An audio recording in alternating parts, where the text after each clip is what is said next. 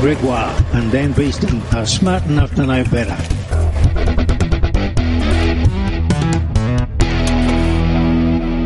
Welcome to episode 200.984375 Smart Enough to Know Better.